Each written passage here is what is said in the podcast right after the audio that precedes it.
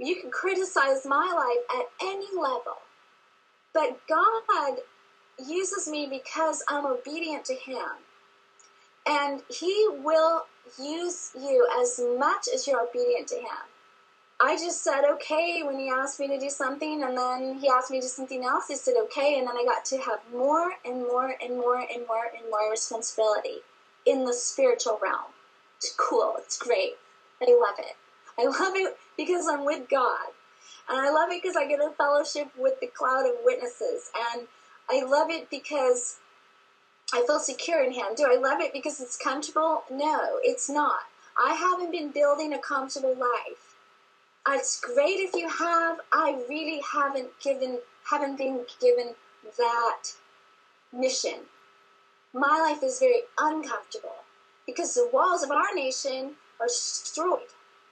We have frayed edges, guys, and we have let in so many false gods, which are really demons. The few people that will actually stand in the gap, and you know who you are, and it could be anyone, anywhere, at any time. Those we get to go in these great places with God, which is which is great and it's awesome. And I forgot what I was going to say. I know what he wanted me to say. He wanted me to say to our nation to return to your first love. He wants you to return to your first love. Did you know that God is not a Republican or a Democrat? Did you know He's not of any particular denomination? Did you know he's so far beyond all of that and and he says in that verse i know your works. I know how you've tried people who are apostles will say they're liars and i know all of these things. And i find he he understands that we're really zealous with our judgments and we're really zealous with our punitive knowledge that we use to ensnare and trap people into our little train of thought. He wants us to return to Him as our all in all in all, where we want to pour out our life for Him as He poured out His life for us. He wants the people who will actually go to the cross with Him and forsake everything for Him, to suffer with Him so we reign with Him, and to pour out our lives for the gospel.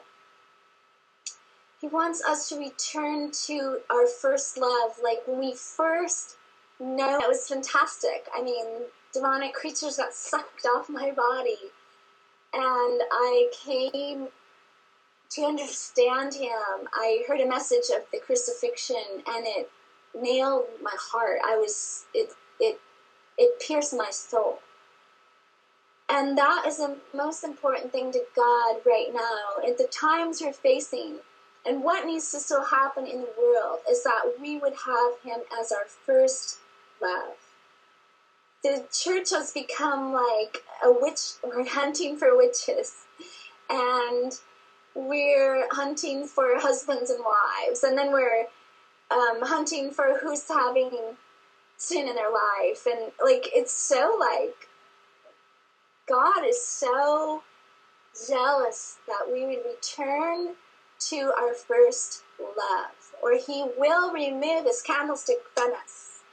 He will, and that's the call that he has for me, and to understand what he wants to build.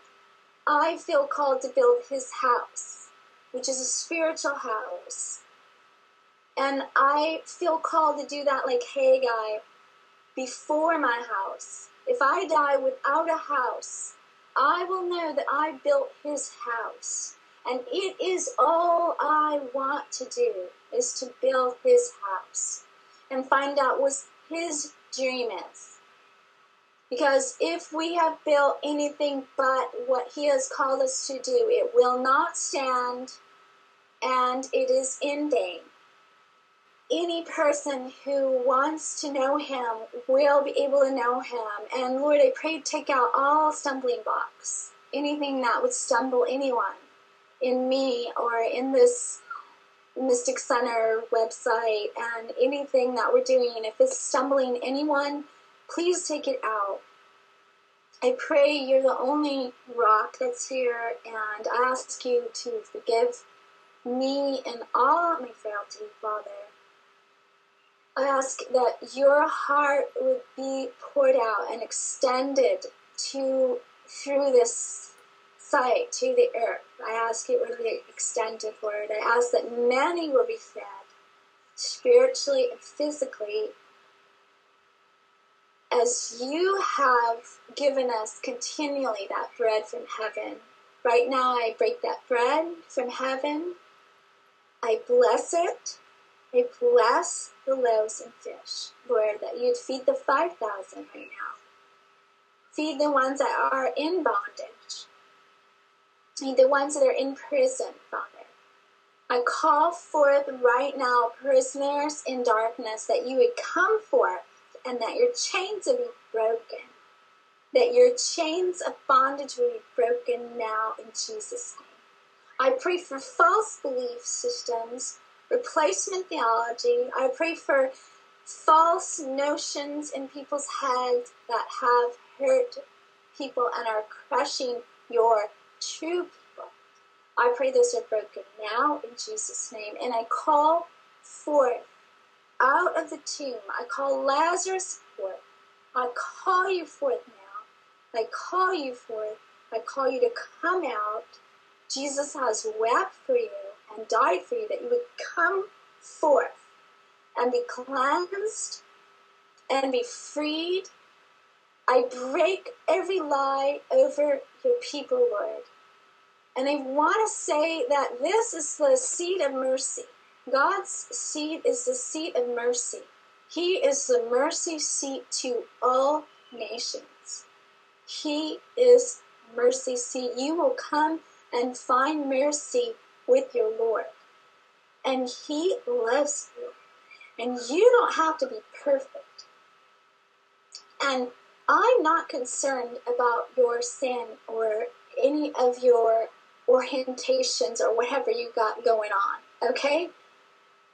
God loves you. He loves you. He wants to love you. He wants to clean you and to wash you and to unwrap your grave clothes and to free you and give you a glorious hope with Him. He loves you physically as you have given us continually that bread from heaven. Right now, I break that bread from heaven. I bless it. I bless the loaves and fish, Lord, that you'd feed the 5,000 right now. Feed the ones that are in bondage. Feed the ones that are in prison, Father. I call forth right now, prisoners in darkness, that you would come forth and that your chains will be broken. That your chains of bondage will be broken now in Jesus' name. I pray for false belief systems replacement theology. I pray for false notions in people's heads that have hurt people and are crushing your true people. I pray those are broken now in Jesus' name. And I call forth out of the tomb, I call Lazarus forth. I call you forth now. I call you forth. I call you to come out. Jesus has wept for you and died for you, that you would come forth and be cleansed and be freed. I break every lie over your people, Lord. And I want to say that this is the seat of mercy. God's seat is the seat of mercy. He is the mercy seat to all nations. He is mercy seat. You will come and find mercy with your Lord. And He loves you. And you don't have to be perfect.